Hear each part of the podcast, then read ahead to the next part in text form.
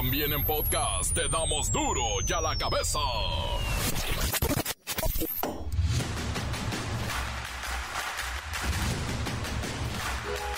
Miércoles primero de noviembre del 2023. Uy, yo quiero mi calaverita. Soy Miguel Ángel Fernández y esto es duro y a la cabeza. Sin calaverita.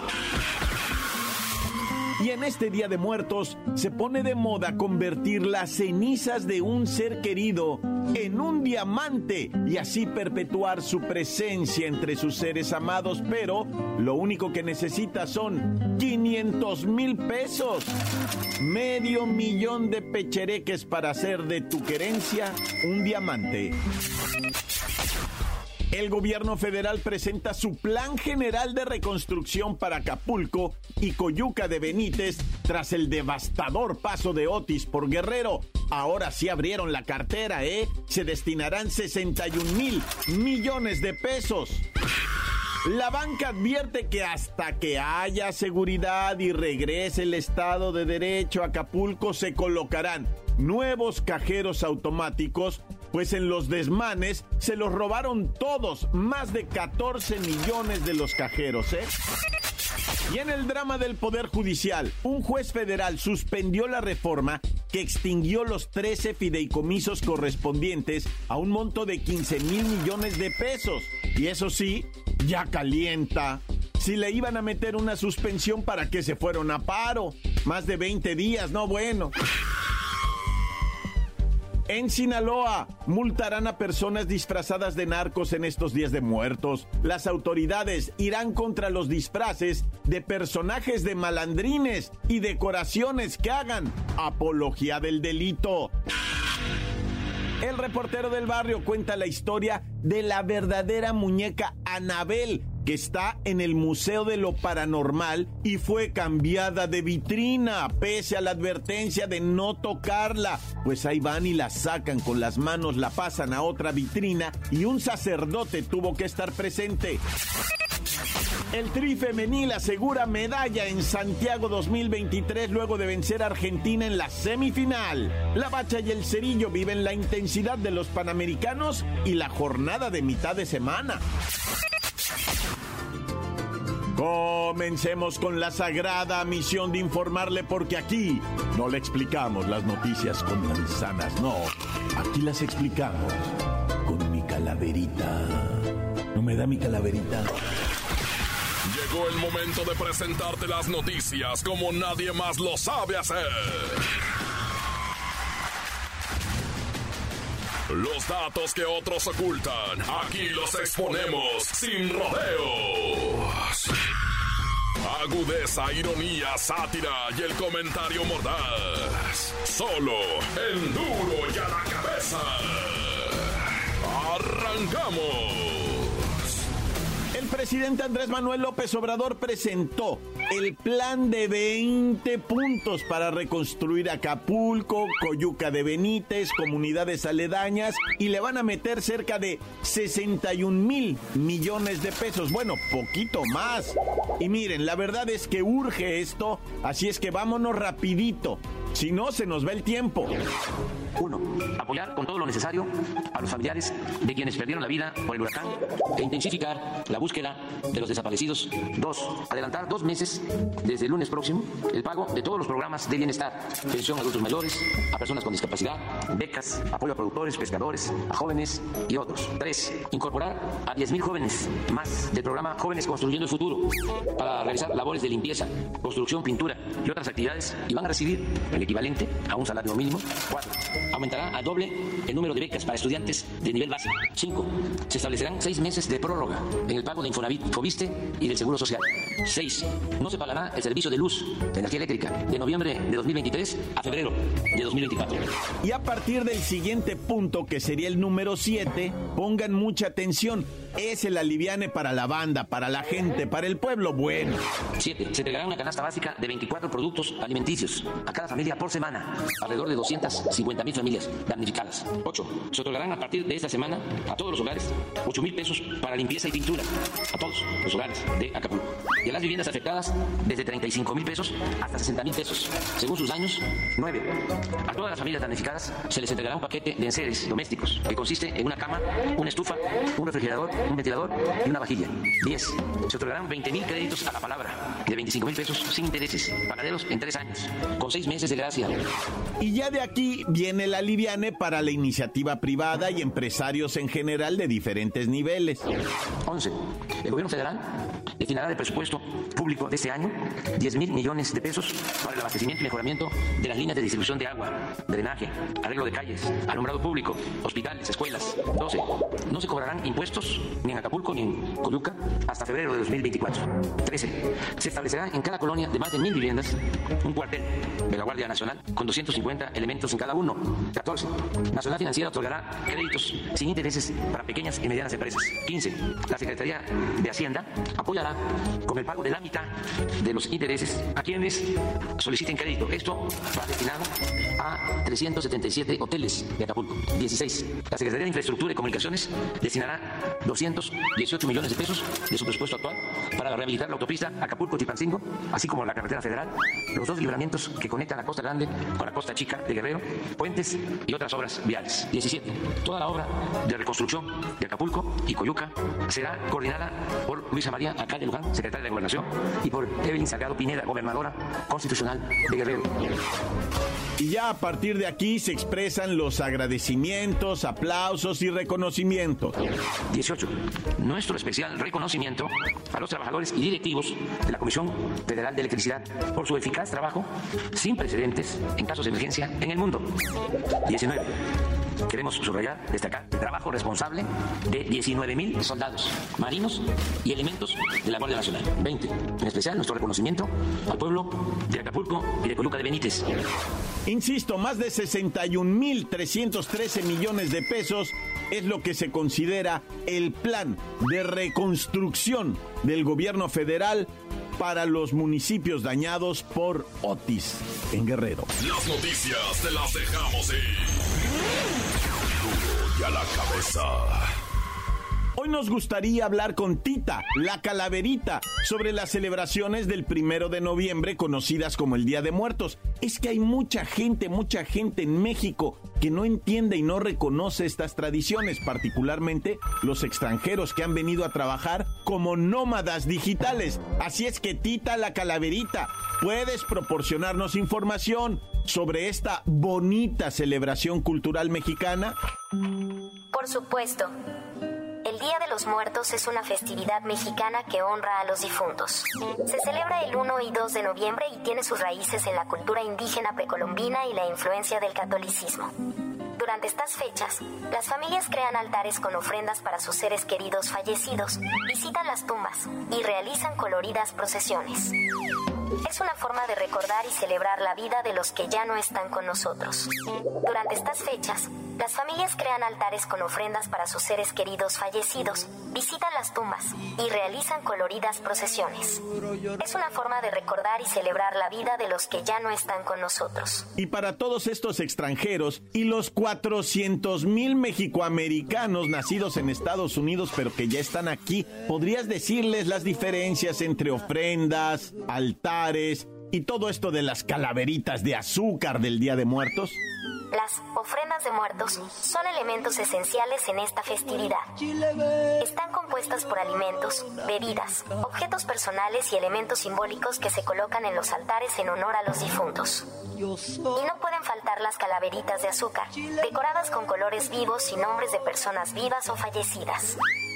Se utilizan como parte de las ofrendas y son un recordatorio de que todos ustedes van para allá. Tita la Calaverita, explícanos pues la diferencia entre su famoso Halloween y nuestro Día de Muertos. El Día de los Muertos y Halloween son dos festividades que a menudo se confunden debido a su proximidad en el calendario, pero tienen diferencias significativas. Halloween se celebra principalmente en Estados Unidos y otros países occidentales y se centra en el disfraz, la recolección de dulces y la idea de asustar a los espíritus malignos. El Día de los Muertos, en cambio, es una festividad mexicana que rinde homenaje a los difuntos y se caracteriza por la creación de altares con ofrendas, visitas a tumbas y una profunda conexión con la espiritualidad. ¿Y cuál sería, mi querida Tita, la calaverita que espero que no vengas pronto por mí? ¿Cuál sería la importancia social del Día de Muertos para los mexicanos? El Día de los Muertos es una oportunidad para recordar y celebrar a los seres queridos fallecidos, manteniendo viva su memoria. Además, es un evento que atrae a turistas de todo el mundo, lo que contribuye a la economía y la promoción de la cultura mexicana. Fantástico, fantástico, Tita. Tita la Calaverita, muchas gracias. Y es que el Día de Muertos en México, sí, es una festividad que está llena de simbolismo, de tradiciones y grandes significados, pero sobre todo hay que pensar ese día en los que ya se han ido y nos han abierto un camino, el que sea.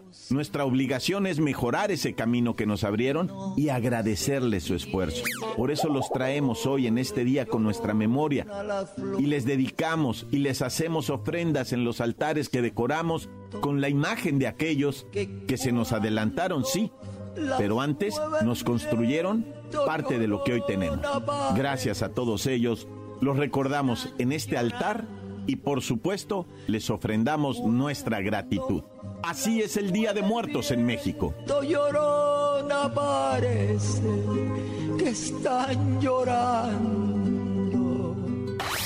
Encuéntranos en Facebook, facebook.com, diagonal duro y a la cabeza oficial.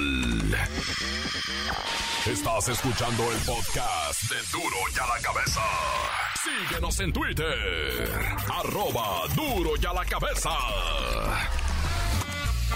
A ver, bueno, Almita, ¿me escuchas? Mira, mija, por favor, mándale rápido, chiquita, Palacio Nacional, a ya sabes quién, un recordatorio que escuche el podcast de Duro y a la Cabeza, que lo escuche en Spotify, porque ahí están hablando de él, y a ver si los menciona, para que los haga famosos. Pero mándale, mándale a Jesús también que le recuerde, que lo escuche en el Spotify. Sí, que lo descargue y que le pongan seguir en Spotify, el podcast de Duro y a la Cabeza. Ándale pues, chiquita. Ahorita ya voy para la oficina, ¿eh? No vayas a estar de voladita con el mensajero, chiquita. Mosta. Oye, ¿no ha hablado mi esposa? Bueno, llego en cinco minutos, llego. Y ya no te oigo porque voy pasando por debajo de un puente. Duro y a la cabeza. El reportero del barrio cuenta la historia de la verdadera muñeca Anabel que está en el Museo de lo Paranormal y fue cambiada de vitrina pese a la advertencia de no tocarla. Pues ahí van y la sacan con las manos, la pasan a otra vitrina y un sacerdote tuvo que estar presente. Montes, Montes, Alicantes, Pintos, oye, este es el report del barrio. Noticia de última hora.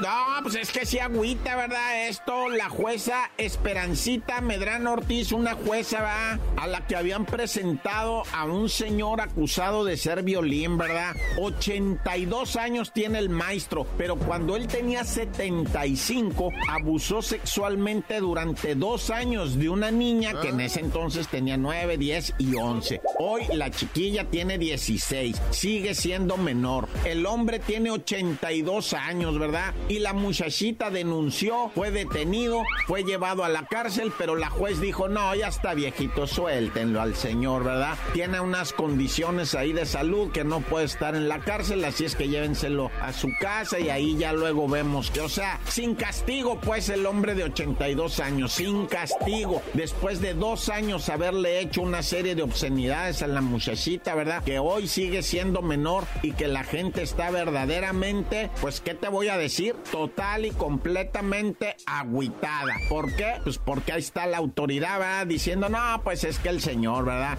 Ténganle consideración. ¿Y quién va a tener consideración de la niña que durante dos años vivió esa tortura, ¿verdad? Nada, nada de condiciones. La ley es la ley o qué. O bueno, si la ley dice que ya después de los 80, pues ya no se juzga nadie, pues bueno. Oye, y bueno, este nunca entendió, ¿verdad? Fíjate nomás, este vato salió de la cárcel, inmediatamente fue a agarrar un arma de fuego y después implementó la de te vendo este carro bien bonito, bien barato y cuando se lo pagan, el vato amenaza con el arma de fuego y vámonos, esto ocurrió, ¿verdad? En la calle Otiapán y Chacalapa, ¿verdad? O Chachacalpo, Chacalapa o como sea, va allá en lo que viene siendo el Álvaro Obregón. El vato llegó acá bien amable, ¿verdad? Oh, sí, estás interesado en el carro, Simón, Simón, ah, mira, pues ahí está, son los papeles, revísalos y la canción. Y el vato, pues ni sabía, estaba bien morro, va. Ah, sí, órale, no, pues está chido, sobres, morro, te rayaste. Son tantos 18 miles, va, y empieza a pagarle el morro y de repente saca el arma de fuego. Ya ni los cuentes, morro, entrégame todo lo que traes y tu celular ese y tu reloj Apple, ¿verdad? Pues fue gracias a eso de los celulares. O sea, si se hubiera llevado el puro dinero, no lo agarran. Pero como se llevó los dispositivos, ahí traían las alertas, va, fueron, lo agarraron e inmediatamente le dijeron, otra vez tú, cavernícola, Simón, no, órale, vámonos otra vez al bote, pero ahora sí ya no vas a salir, había estado cuatro años en la cárcel y salió a lo mismo, ¿verdad? Y juicio. Tristísimo, eh, tristísimo, no, no manches. En Tamazula, Durango. Hay varios Tamazulas, ¿verdad? No sé si en Veracruz, pero en Jalisco sí hay Tamazula, ¿verdad? En Sinaloa y en Durango hay Tamazula también, pero este es de Durango, donde ocho personas fueron tiradas en la calle horriblemente, ¿verdad? Tiradas, habían sido asesinadas, pero ahí descubrieron que uno de los tirados ahí era un chamaquito de Sinaloa, de Culiacán, de 13 años, que se lo habían raptado, ¿verdad? Y después se supo que esa gente era de Sinaloa, todos los que, ah, no, cuánta desgracia, y hasta la Fiscalía de Durango le habló a la Fiscalía de Sinaloa y le dijo, aviéntate tú la chamba, carnal, que te corresponda. Y dijo la Fiscalía de Sinaloa, Simón, yo hago la investigación, retiraron los cuerpos, además Tamazula Durango está más cerca de Culiacán, ¿verdad? Bueno, eso no, así me lo explicaron a mí, que la Fiscalía y que no sé qué, el caso es que ellos se encargan de esta situación a ella. Y bueno, vamos a entrarle a lo del terror, ¿no? Supieron, pues, sí conocen la muñeca Anabel, ¿verdad? De la película Anabel y todo eso. Fíjate que la verdadera Anabel no es tan así como la de la película. En la película la hicieron acá bien dramática. La verdadera Anabel es una mona como de trapo grande, ¿verdad? O sea, que mide, ¿qué te va, qué te va a gustar? Unos 50 centímetros, 60 centímetros tiene la mona de alto, ¿ah? Y está en un museo. Ese museo se encuentra allá en Monroe, Connecticut, que es lo que viene siendo el Museo del Terror, ¿no? Ese sí es el Museo del Miedo, del Ocultismo, dicen. El Museo del Ocultismo. Bueno, pues resulta que ahí en el Museo del Ocultismo, por una problemática que había en la cabina donde estaba Anabel, porque Anabel tiene que estar en una especie de vitrina de vidrio con madera encerrada y un cura, no es broma, ¿eh? Un cura va dos veces por semana a echar agua bendita. Bueno, el caso caso es que eh, la movieron de vitrina por un hongo que está saliendo ahí y tuvieron que moverla. No, hombre, iba el sacerdote echando agua bendita y rezos porque se supone que ahí habita un demonio va dentro de esa mona. Imagínate nomás, el vato que la, la movió de vitrina nomás volteó así y le echaron agua bendita en las manos y un rezo y una bendición. A ver si con esto te hace paro, que no te garantiza, le dijo el padrecito ahí. No manches, y luego en qué tiempo andan moviendo la mona esa? ¿Está loco? Ya hasta a mí me dio miedo de andar informando. Déjame eso agua, yo también. Ay, ya. Tan, se acabó corta.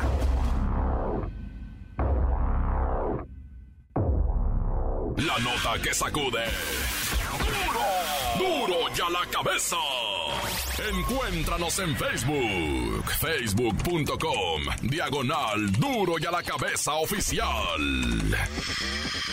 Esto es el podcast de Duro y a la cabeza. El Tri Femenil asegura medalla en Santiago 2023 luego de vencer a Argentina en la semifinal. La Bacha y el Cerillo viven la intensidad de los Panamericanos y la jornada de mitad de semana.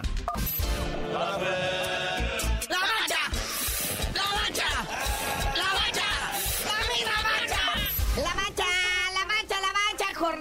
15 comienza trepidante con el Chivas ganando y desplomando a los gallos blancos y sumando esos tres puntitos que ahorita en la tabla urgen. Sí, trepidante, jornadita 15 de media semana. Con este resultado, la Chiva conserva el cuarto lugar de la tabla, o más bien sube al cuarto lugar de la tabla y Querétaro desciende al 16. Mira que Querétaro se defendió y Chivas acabó el partido con un hombre menos, pero ni aún así se dejó alcanzar.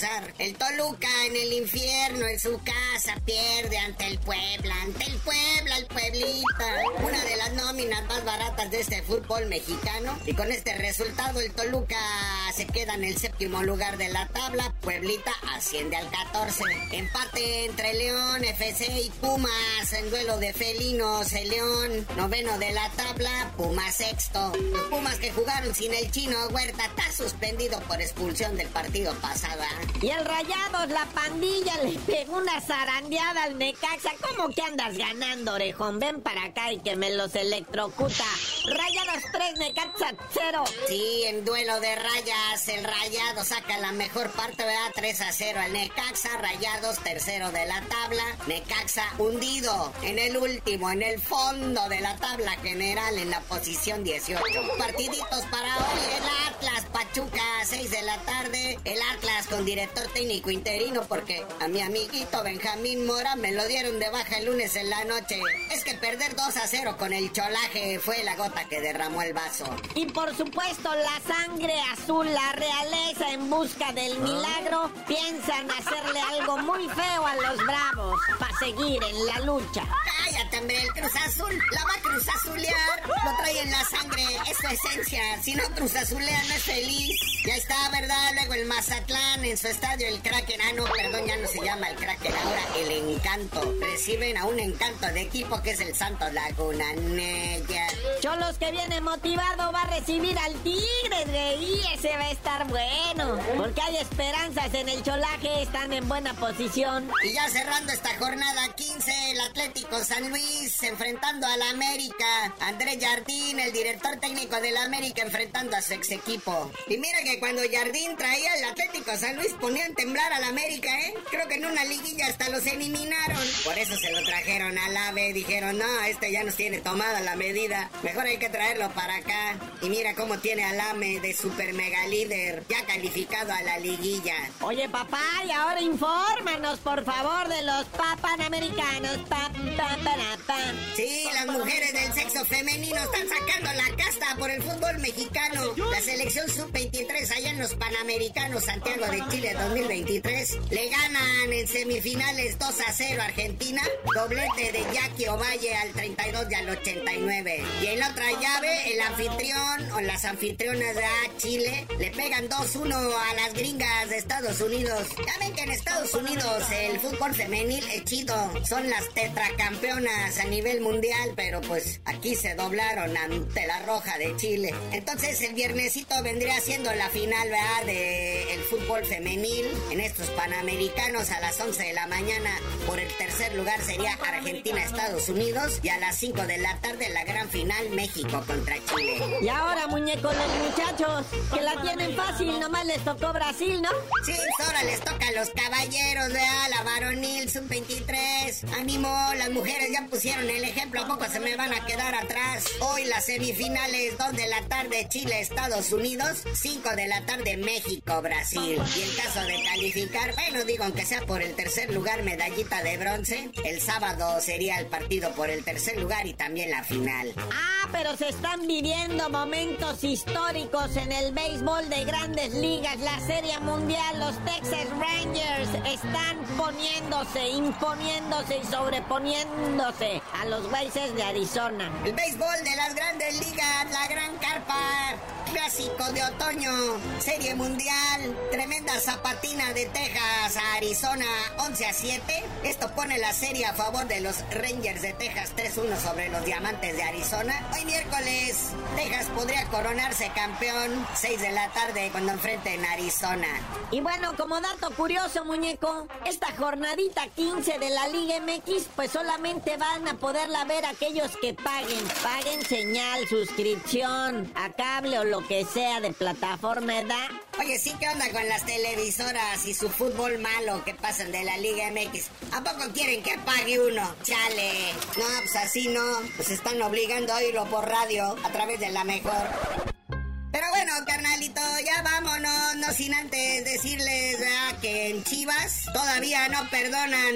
Alexis Vega no viajó con el equipo a Querétaro. El Chicote Calderón y el otro chavo ya están incorporados, pero mi Alexis Vega le dijeron que en él. Por eso han de haber multado al equipo de Guadalajara por haber cambiado de sede en su último partido como local al Estadio Jalisco. Pero pues tú no sabías de decir por qué te dicen el cerillo. Hasta que las Chivas paguen la multa por jugar en el Estadio Jalisco y andar haciendo negocios, les digo.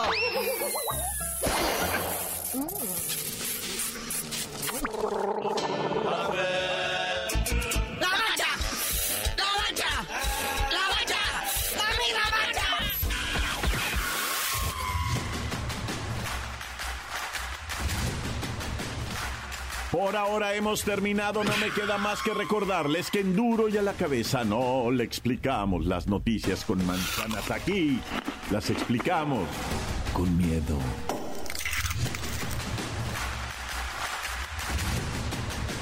Por hoy el tiempo se nos ha terminado. Le damos un respiro a la información, pero prometemos regresar para exponerte las noticias como son. Duro y a la cabeza es Miguel Ángel Fernández, Arturo González, Eddie González y la producción de Luis González, el señor X. Una producción original de MBS Radio.